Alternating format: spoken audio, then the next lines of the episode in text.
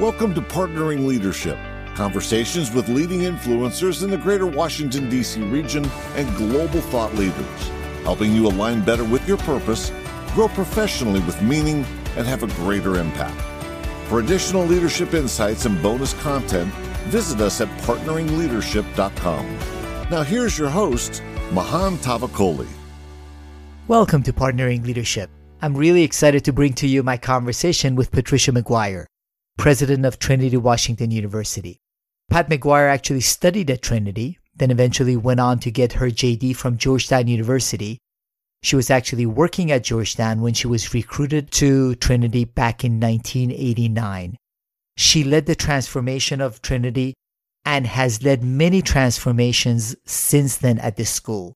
Pat talks about leadership principles that she has learned and advice she has for other leaders as they're looking to engage their organizations through transformation.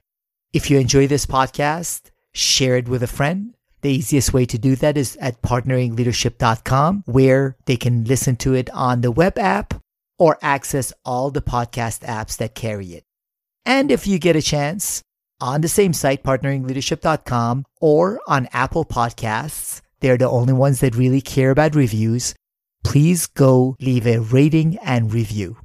I really appreciate that, and I hope you enjoy the conversation with Patricia McGuire. President Pat McGuire, welcome to the Partnering Leadership Podcast. Thank you, Mahan. It's such a privilege to be here with you. Thank you. Absolutely. I, I can't wait to share some of your brilliant story of leadership with the partnering leadership community. I've admired what you have been able to do over the years and would love to find out a little bit more about your story. So, Pat, our upbringing has an impact on us. So, would love to first start out by hearing a little bit about whereabouts you grew up and how that has impacted the kind of leader you have become. Well, thank you so much. And you're absolutely right that upbringing has a lot to do with how all of us develop our professional personas in our lives. I'm a Philadelphia girl from way back. If you can't tell by the way I talk, I grew up in Philadelphia suburbs. I am one of seven children. So it was a big Irish, Italian, Catholic family. Mom's Italian, dad's Irish. I had five brothers, a sister, and it was a very typical mid century conservative. We were a very conservative family, very religious. I went to Catholic schools in the Philadelphia region. And I think I was the middle child among the pack of brothers. My sister was much older. So I think growing up with brothers had something to do with my survival skills, at least. But my mother wanted to civilize me to some extent, so she insisted that I go to a girls' high school and then to a women's college. And it was really coming to Washington to go to Trinity that just changed my life because it took me away from a, a, wonderful and loving but somewhat insular experience. It brought me into the world's greatest city. It made it possible for me to study politics, which was my love at the time. And it really set me on the course for the rest of my professional life. So that's how it all began. Yeah, that's that's wonderful, and we're glad that Trinity brought you to Washington. Now, I imagine the Trinity of those years was quite different than Trinity University right now. It was a small college back then.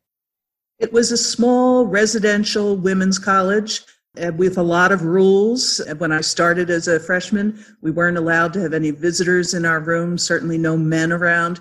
But things had started to change. I started in the fall of 1970. And one of the things that I think was notable, the Kent State massacre had occurred in my senior year of high school. And Kent State really changed a lot of colleges.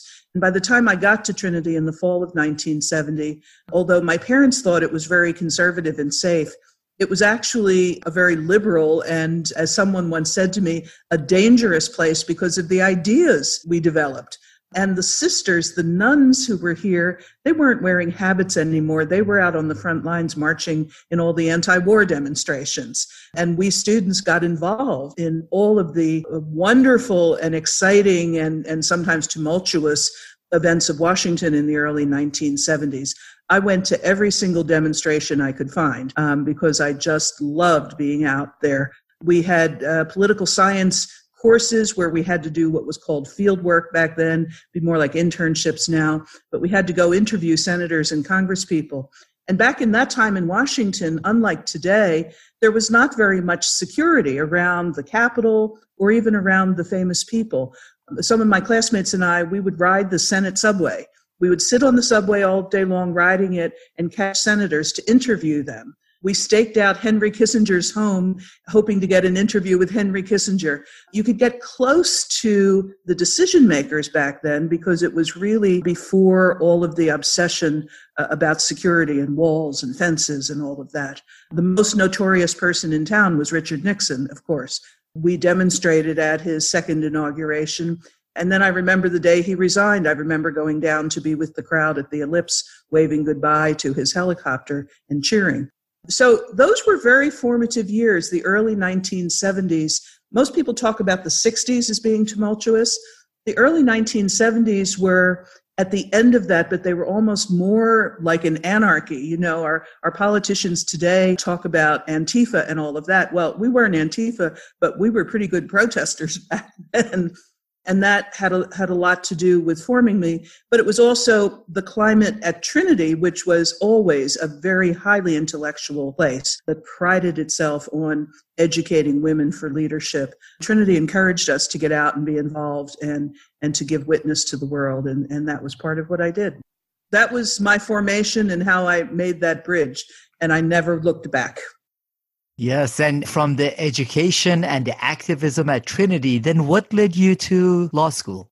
Well, that's an interesting case. And this goes back to my family. Uh, my father and mother did not go to college. Dad was a World War II vet, he served in the Philippines. I think he might have done some night classes on the GI Bill when he came home, but neither of them went beyond high school. In fact, my mother was the first person in her family to finish high school. So both of them valued education tremendously because they never had it. We did not have much exposure to professional life. It wasn't part of our heritage. I watched Perry Mason, I watched all the lawyers on TV, but I never met a lawyer. But when I was in college and I majored in political science and I talked a lot, and everybody said, Oh, you talk a lot, you should be a lawyer. I had no idea what this was really going to be about. I thought it was all Perry Mason, glamour courtrooms, you know, dramatic speeches to the jury. I went to Georgetown Law School thinking it was going to be that. And it turned out to be something quite different. I'm very grateful to Georgetown. I had a, a, wonderful law school experience and also a wonderful career at Georgetown, which I'll talk about later. But my first year of law school, I wound up being somewhat miserable because far from being exciting and talking about the great issues, I was reading these dull, dreadfully dull old cases, badly written. I mean, I was a liberal arts person, and in liberal arts, you keep expanding your mind, but in the law, you have to keep narrowing your mind to find the one sentence in one court opinion that supports your position. I found that dull and uninteresting. Although I had always been a good student my whole life, I was not so great as a law student in the first year. But then, while I was there and I was kind of wandering around uh, the law school one day, I saw a sign for something that also helped to change my life. And it said, um, Come teach law in the DC public schools. And I said, What's that? Teach law in the public schools? The other side of my story is I had never set foot inside a public school because I was a nice Catholic girl raised in Catholic schools. I signed up for this clinical program at Georgetown for credit in which the law students were trained about how to go into the DC public schools to teach law. And it was called Street Law. It's a very famous program now. Um, I was in the early stages. So I went and taught street law up at Coolidge High School in DC. And wow, that was such an experience for me. I had never been inside a public school. Here were all of these young black men and women who were so different from me. I frankly learned a lot more than they learned from me, actually being with them two or three times a week and trying to learn about their lives, their experiences, their communities, all of the trauma that they experienced and their challenges, why they were fearful of the police, part of the point of street law was to try to reduce juvenile delinquency by helping young people understand the police and legal rules and so forth. I loved that program so much that when I graduated from law school, I wound up becoming the director of the program. Wow. so, and as a result of that, although I could have been a law clerk, I could have gone, you know, with a firm, but I, I didn't really crave any of that. I loved teaching and I loved working with young people. So I became the project director. They were looking for one. And it was through that program that I had to travel. I did that for five years. I visited all of the senior high schools in the District of Columbia once a month. I was supervising the law students who were out teaching. And we had mock trial competitions. But the most important thing was I learned about Ballou High School in Anacostia, and I learned about Woodrow Wilson and McKinley Tech and H.D. Woodson. All of these schools that you read about every day, I was at those schools. I was walking those corridors. I was listening to the young people in those schools. I didn't know what I was going to do 20, 30 years later, but I knew that there were these wonderful, ambitious young people out there for whom life had often dealt them a bad blow and, and a bad hand. I remembered them and I thought there is so much talent here and so much ambition and not enough structure to help these young people to become stronger and better. The DC public schools back then were, uh, you know, in crisis. They really were. The superintendent was Vincent Reed. He was trying to improve them, but it was part of the crisis of DC. That was where I developed a bit of my affinity for DC and our public school young people was through my street law work. So that was that phase of my career. And I managed somehow to graduate from law school in spite of my disdain for studying old cases. Yeah, it, it sounds like law, or at least going to law school, connected you even more with your passion of serving youth in getting to know them through the DC public schools. That's absolutely correct, Mahan. And I never would have thought of that. But one of the things I did realize the combination of having a really strong liberal arts education that teaches you to have an open mind and to explore. And that's what a good liberal arts college does. That's what Trinity did for me explore, learn, keep on learning. And then uh, in the law, you are up close and personal with every problem in life you can imagine. And while the methodology of studying the law, at least back then, I think it's changed a little in law school now, but back then it was still Socratic method and it was stultifying. The methodology was dismal, but the exposure to real life problems that people had these cases and the challenges they had and when i found that i could do that through education not just through you know the conflict of legal cases it was like a light bulb going off in my head i had never thought I could mix those two uh, different callings, and it really worked for me. So it was a great deal of fun. Then what happened, though, and I'm going to fast forward a little bit, I actually have my current career to thank Ronald Reagan for because the program in street law at Georgetown was funded by grants from the Department of Justice. But when Reagan became president, he took away all those grants for all of the social justice type programs. We've seen similar things more recently. So I had to start fundraising to save the program.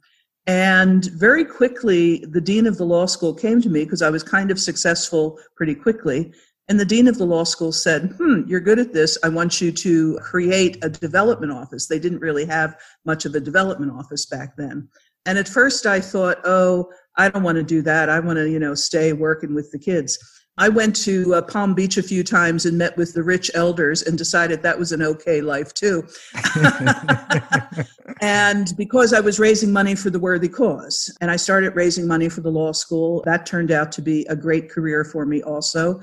I got to work with lawyers all over the country.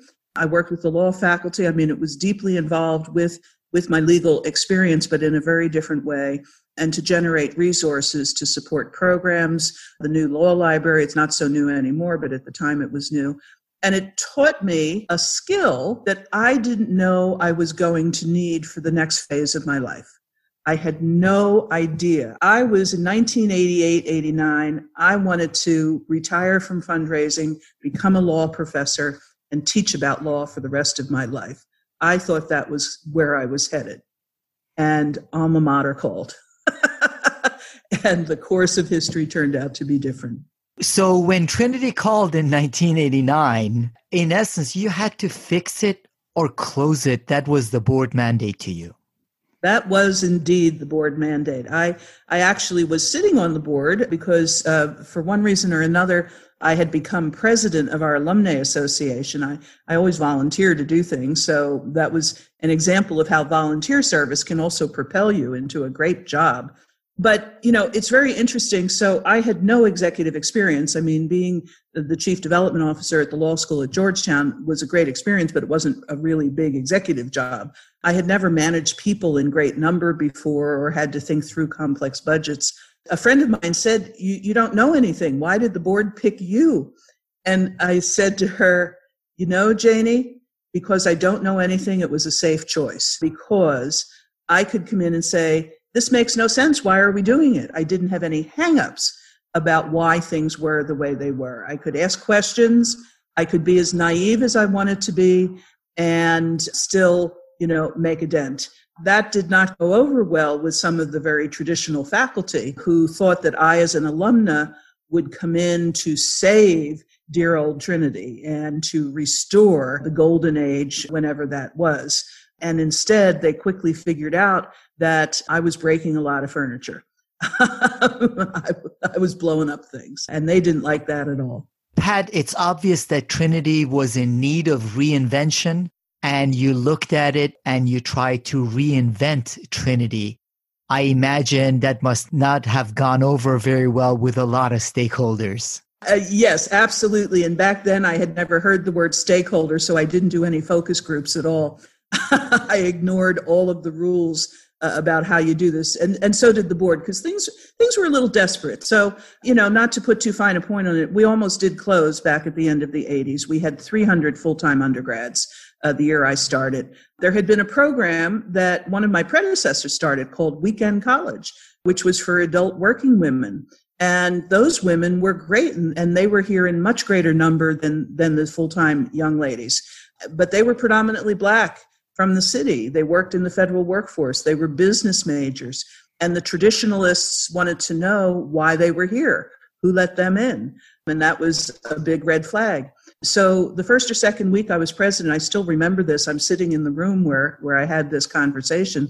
I called in the admissions director and I said, Well, how many students do we get from the DC public schools? And she said, None.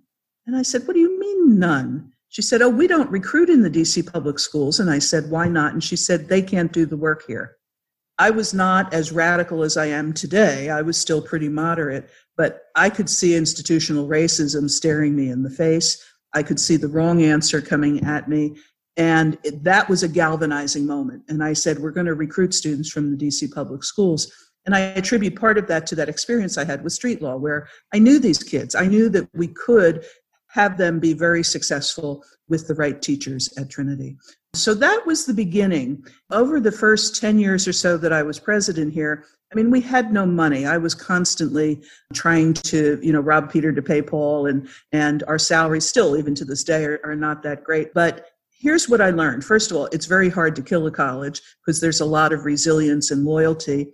I also learned that a lot of times the conflict and the opposition comes from fear about people being afraid that they will lose something that they love. And I had to learn not to be defensive while also being very firm that we were going to move in a new direction.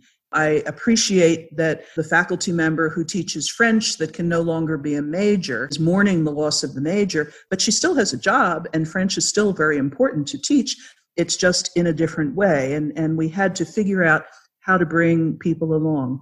We had a small group, but a very vocal group of alumni who were aghast at the changes that were occurring here. And they used some pretty harsh language at times. Some of them would write me letters and say that they would not send any more money until we stopped accepting black students. All these nice Catholic ladies who were very harsh in their judgment here again, because they didn't understand what was happening. Now, one of the things they did not know, and this is the business side of it, you know, social justice is one arm of this conversation and doing the right thing in our city, but another arm of it is the business principle at stake. Women's colleges were dying left and right in this country.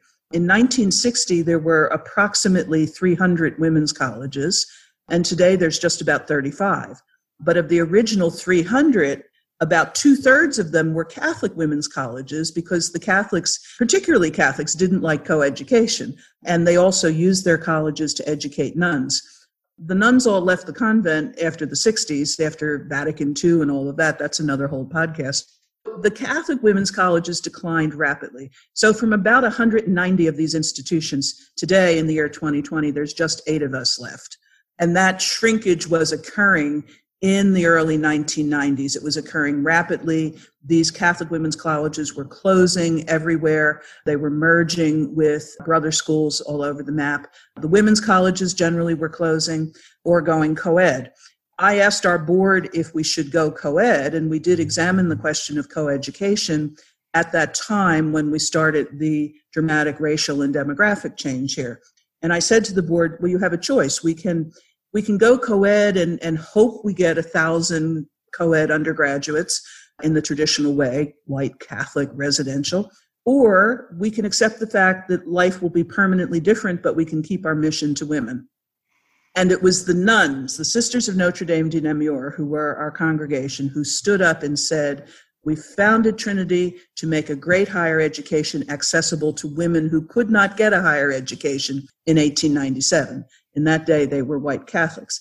But that's why we founded Trinity. And today, there are tens of thousands of women at our doorstep who cannot get a great higher education. And Trinity is still called to educate those women. It was galvanizing. And it was the nuns who said that. I didn't say it, the nuns said it. I said, Sister, you are absolutely right. We have to go after the women of our city have to open the doors wider. And that was the impetus for saying rather than going co ed, we would turn our attention to a new population that we should have had here all along, but for all of the reasons of racism and, and you know, classism and all of that, we did not. The alums who were angry with us for doing that, most of them came back. Most of them realized that that this was not the place they should be, that they needed to see this. I had some great alumni leaders along the way who championed the cause. One of the things I learned about leadership that was important during the big fights we had was that sometimes the leader has to back off and let others be the leader. That sometimes the worst thing you can do is try to be your own champion. So I found some other really, really great alums who are my friends today who went out and met with alums in the different cities and class meetings and basically told them they were being ridiculous and could talk to them eyeball to eyeball in ways that I could not because I was still generally younger than most of the critics. I was the little sister. I was not a nun, but I was like their little sister, and they thought I was messing up their thing. So getting others to speak for the leader was important. What a fabulous example of leadership from the vision that you had for Trinity to the nuns that represented the values, the core values of the founding of Trinity, and then the allies that you were able to get to advocate on behalf of that vision, helping transform Trinity. That's what I learned all along the way. You need vision as a leader, you have to be able to articulate it but it can't just be your vision. You know that's a mistake some leaders make some college leaders make. You have to have a moral influence that that supports your vision. It can't just be any old vision. And that's what the nuns gave me. And then you really do need allies. Leadership fails if you're trying to do it all by yourself. When i hear certain politicians today say i alone can solve a problem i mean that's ridiculous. That flies in the face of every principle of good leadership. It was Bart Giamatti, who was the president of, of Yale before he became the baseball commissioner, wrote a beautiful book called A Free and Ordered Space. And in it, he wrote about presidential leadership in colleges. And he said, the art of management is to make sure nothing bad happens, but the art of leadership is to persuade the community of the goal that we want to achieve and to motivate the community to go there together. And I've always cherished that idea that, you know, I can manage things every day, but that's not being a leader. I have to persuade people that this is the right path. I have to motivate them to be on the path.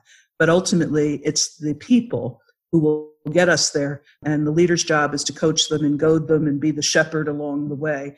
And sometimes I drive the train. Sometimes some people here will tell you, sometimes I drive it very hard. But other times I fall back in the pack and let somebody else be the leader when I'm satisfied that they're heading in the right direction so I can take a break. so it's it's an art form, it is. And and I think I've worked on it over the years. Absolutely, Pat. Part of what I advocate is that leadership is truly a partnership. There are times when the leader does need to lead with the vision and with the strategy and pushing people outside of what they would have normally considered. But there are times where the leader needs those partners, those other people to lead. So it's a balance back and forth. Now, you have helped Trinity become a totally different university and institution of higher learning over the years it looks very different now than what Trinity looked like 30 years ago when you took over the helm. So there were a couple of things along the way that, that exactly exemplify the principle of allies and, and partners. And, and I'll use one example of one of the things that I felt was essential for us to do in the early days of my presidency.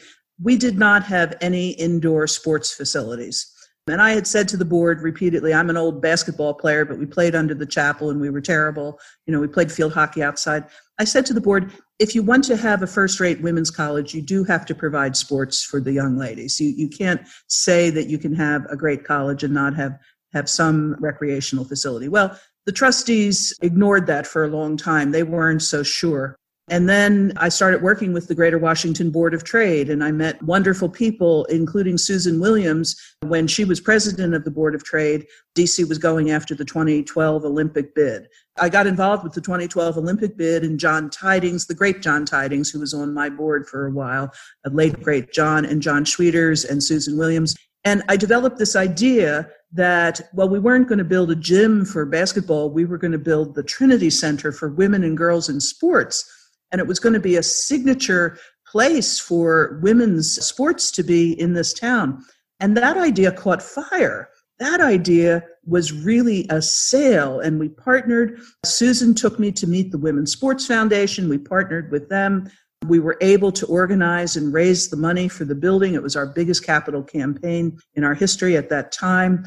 And on, on the day we broke ground, the donors, the first donors were a somewhat older couple, very conservative. She was class of 1941, and they were Southern we had conceptualized the sports center as a community recreation center, not just as a place for Trinity, uh, but we wanted to share it with our community here in Brookland and Edgewood. So at the groundbreaking, we had all the children from the local Shaed Elementary School come over and we gave them little hard hats. There must have been a couple of hundred little kids here. And so my major donor, Ross, poked me in the side at one point during the ceremony uh, because he was just so conservative and he said, You know, this idea you have about having all these community people involved?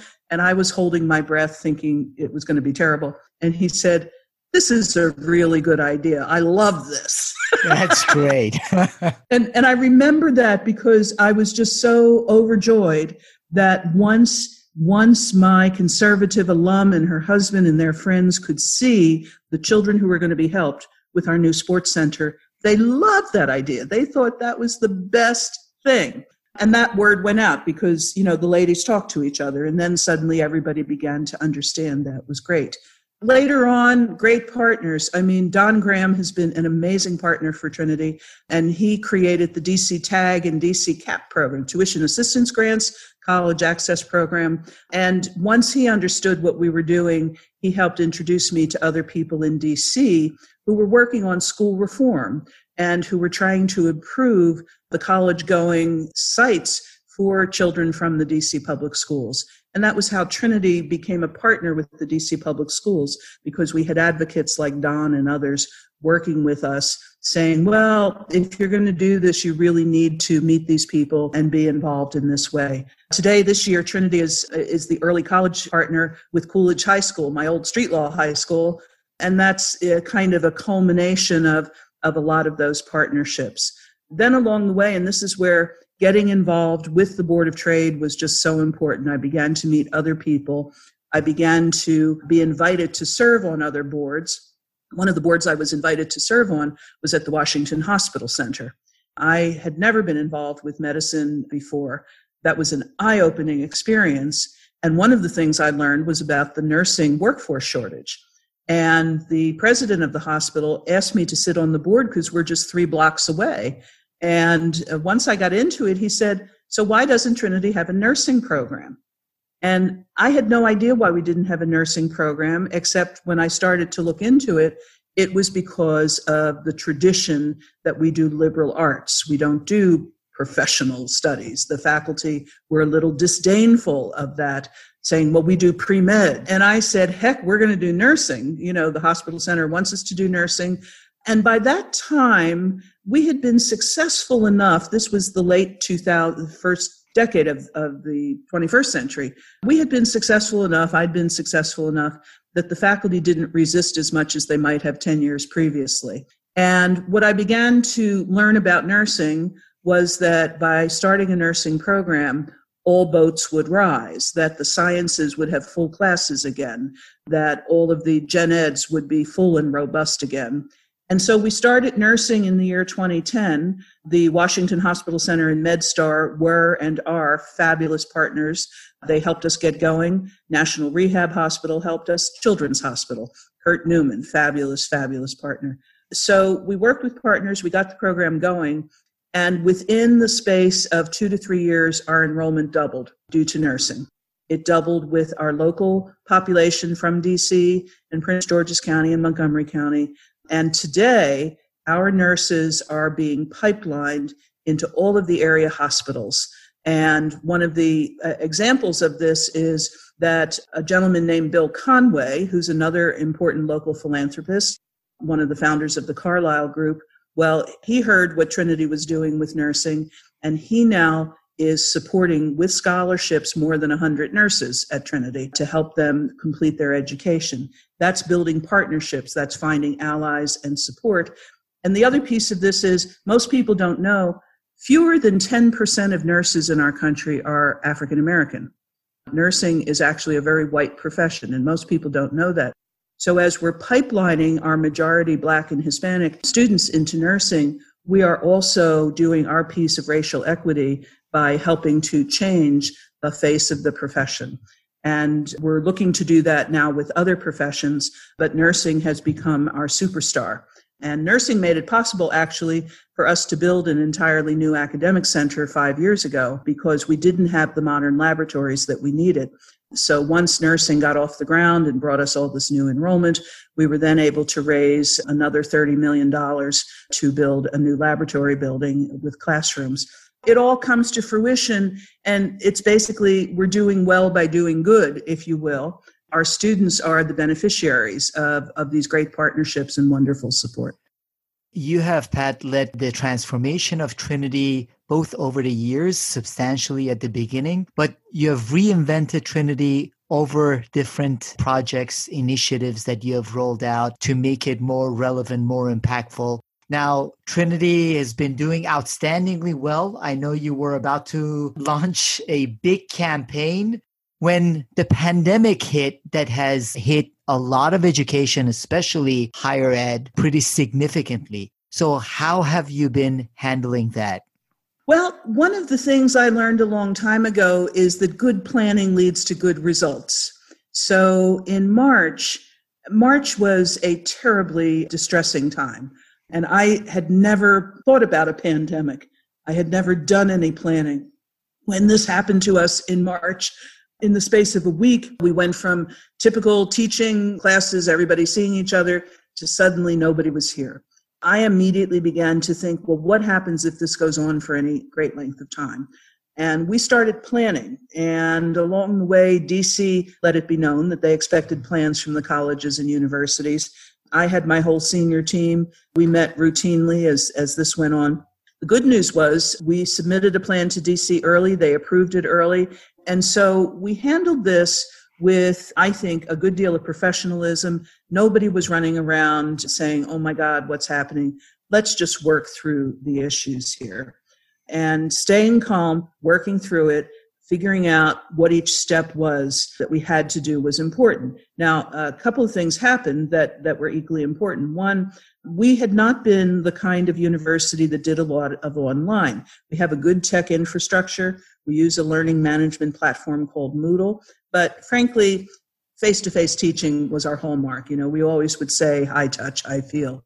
Within the space of a week in March, our faculty changed all of their pedagogies and syllabi from face to face to remote. Some of the remote was online, some of it was just giving assignments and, and you know occasionally being online. But nobody had done this before. And yet, we completed the spring semester successfully. Everybody graduated, and we made it without blood spilled on the floor, and everybody stuck with it. So along came the CARES Act, which was great because the CARES Act really helped us. We got about a million nine from it, and, and we gave a million two of that to the students directly in the form of, of grants to help them. But we reserved a piece of it to pay the faculty to go to school in the summer. And I realized that one of the things the faculty needed, if this was going to continue, they needed to learn how to teach online. It couldn't be improv forever. So we actually put 200 faculty through an intensive summer program. We paid them for it so that there were no complaints about that. They loved it. They started this fall semester so confident and feeling so successful that they could do this. Meanwhile, with the students, I'm a big fan of SurveyMonkey. I'm sending out surveys every week practically. I, I, love to survey our students. So we surveyed them to find out what they needed and, and what kind of critique they would give to the faculty. And we fed that into all of the planning around how to do this. Most of our students said they did not want to come back until it was safe. Some of them did, however, want to come back. Some of them felt they could not be successful unless they saw their faculty member. So we developed a plan that has what we're calling multimodal. We do everything. Most of our professional classes now are fully online. Some are hybrid, and a lot of our full time undergrad, especially for our freshmen and sophomores, a lot of those classes are face to face. The classrooms are spaced, everybody's masked up, but it's going great. We've been very successful. We have not had really any significant challenges with coronavirus. We have a group of students living in resident, about 175 of them. And this is a very respectful community. You know, you read about the big universities with the pub crawls and, you know, the frat parties, nobody's masked up and all. We've never had that tradition here. We've always been a little more sedate. maybe because we're a women's college. Our students are mostly not Catholic, but maybe the Catholic thing hangs on. But it's also been said that many students from Black and Hispanic communities are also aware of the great dangers. There is a clear racial inequity in which communities are affected by coronavirus. So it is more likely that someone coming onto this campus not wearing a mask will be reminded by 10 people before they get to the front door to put it on. We have great health services. We have partners with the hospitals. So we're doing great. So the other good news is our fall enrollment is up we have not had an enrollment uh, decline. We've had an enrollment increase. Uh, our admissions office thinks that because we're now online, that we're able to reach more more adult and professional students, especially. And so, strategically, we've started a new round of strategic planning. And this new round of planning, it started with the question: What have we learned? What do we leave behind before the pandemic, and what do we take forward after the pandemic? And as our deans uh, and senior staff have answered that question, what's very clear is we take forward all of the virtual learning and all of the what we've learned about online learning and teaching. We will still have face to face but it will be part of the toolkit and not the only toolkit anymore. We have learned that staff actually and this surprised me because i was old fashioned enough to believe that staff had to show their faces every day. I was wrong. Staff actually have been more productive in the remote work environment by being forced to come every day we adopted the policy immediately back on March 10th that no one would be forced to come here, student, faculty, staff, that every person was empowered to choose whatever modality they felt safest in, and that we would design work and learning and teaching around that. That's important, giving people the autonomy to make choices while being clear that we said, well, if you choose to work at home, that's great, but you still have to give us eight hours. And we have to see the productivity from that it made them so happy. And you know this happy employees, happy faculty, happy students, they'll, they'll be successful. We've been successful. And, and the other thing is, we've also had some great benefactors who have given us some very wonderful special gifts to help us through this period of time. We're not a wealthy place. We, I don't have a, a contingency fund of any kind. So having a few extra dollars to help us through it has been great. Well, Trinity is fortunate to have an experienced leader that has led reinvention in the past to be leading another reinvention at this point, leading the organization forward.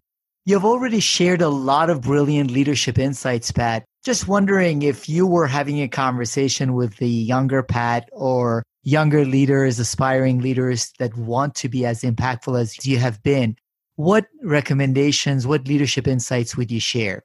A, a, couple of things that I still have to work on every day, actually, but I would have told my younger self. On the first day that I was president of Trinity, I called a faculty meeting and I walked into the faculty meeting and I gave a glorious speech about the future and, and my vision and how we were all going to get there together. And at the end of the speech, I remember it well because there was no air conditioning in our great hall at that time. This was the old Trinity. We were sweating bullets. It was August, but I was giving a glorious speech. And at the end of the speech, the faculty sat there and looked at me. There was no clapping, there was no response, and they got up and walked out of the room. And I turned to the dean and I said, What just happened? And she said to me, Do not ever speak to them like that again. And that was a hard lesson for me because I thought, follow me, men and women, let's do this. You know, I'm a lawyer. I came out of the legal tradition of giving the opening and closing arguments. And I had to learn, and if I knew then what I know now, I had to learn how not to give all the speeches all the time, how not to be walking into a meeting and telling everybody what to do or what they should think, how to allow the group, the, the wisdom of the crowd to emerge, how to recognize who needed to be allowed to speak, even if it was in opposition, even if it was a terrible idea, they needed to be heard. So my younger self needed to learn that. I didn't know how to do that. And that was one thing. The related piece of that, it, it is absolutely related to this. I did not, not know how to read the room when I was younger. I would go in and give those speeches, and I would be completely oblivious to what I called the bubble above each person's head.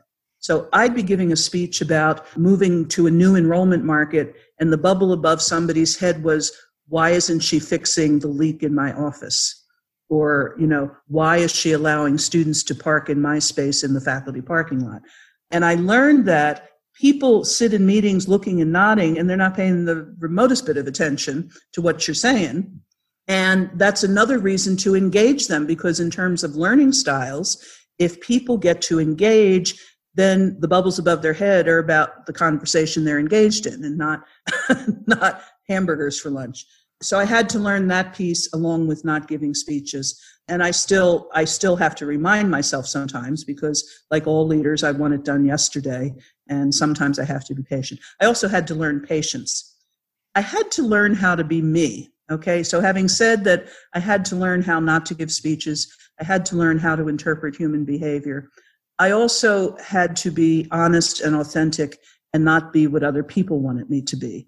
I remember a, a, delegation of older alumni in my first year came to visit me to tell me about how to dress, how to tone it down, how to be kind of this woman in absentia or something. I don't know. And for a while, I tried to do what they asked, and I was miserable. I was terrible at it. I didn't like it. And I finally decided, hell with that. I have to be me but I can be me while also learning and growing. And that's the part, the nuance of I can be me, but I don't have to give all the speeches. I can be me, but I need to understand that Sam across the table is having a hard time and I need to stop. And that's that's important for leaders to to be authentic while also not being egotistical, I guess, is part of it. What fabulous lessons, Pat. Sort of in closing, are there any leadership resources, books, anything that you recommend to people when they ask you about leadership? What do you recommend for them to pursue? Well, this is going to sound probably odd for a woman leader. Unfortunately, there are not a lot of biographies of, of women leaders. I love historical biography. So I read a lot of biographies about leaders, good leaders, bad leaders. There are not that many about women, unfortunately, but I love Churchill's biography. Anything about Churchill I read, anything about Teddy Roosevelt I read, Franklin Roosevelt. I went through all the T.E. Lawrence biographies at one point. You can learn so much by reading and learning about how other leaders did their jobs. And some of the things you learn is that most of them, whether it's George Washington or Lyndon Johnson or any one of them, forget about being men, and they all failed at a lot of things. So it's also important to be comfortable with the idea that failure also is part of leadership. I say to my team all the time, you know, if you bat 500, you go to the Hall of Fame. And batting 500 means you strike out half the time. So let's not obsess about our strikeouts. Look at George Washington. He lost most of the battles he fought. Churchill was a terrible tactician. He lost some of the greatest battles. Being comfortable with failure as part of what you learn uh, as a leader and how to cope with that and you don't get down on yourself. So I would say read voraciously, read everything, study other leaders, take a look at what makes Angela Merkel tick what made Margaret Thatcher tick, whether you like her or not, Hillary Clinton, what keeps these women going. So read a lot, listen a lot, be open to learning from others. Those are my tips. What wonderful advice. And thank you for your leadership over the years, impactful leadership, Pat. And thank you very much for sharing so much of yourself and your leadership wisdom with the partnering leadership community. Thank you, President Pat McGuire. Thank you, Mahan Tavakoli. It's been wonderful to be with you. And thank you for all of the leadership and, and wonderful resource you have brought all these years to our Washington community. You too have been a great leader, and I've learned from you watching you. Thank you for letting me be part of this. Thank you, Pat. You've been listening to Partnering Leadership with your host, Mahan Tavakoli. For additional leadership insights and bonus content, Visit us at partneringleadership.com.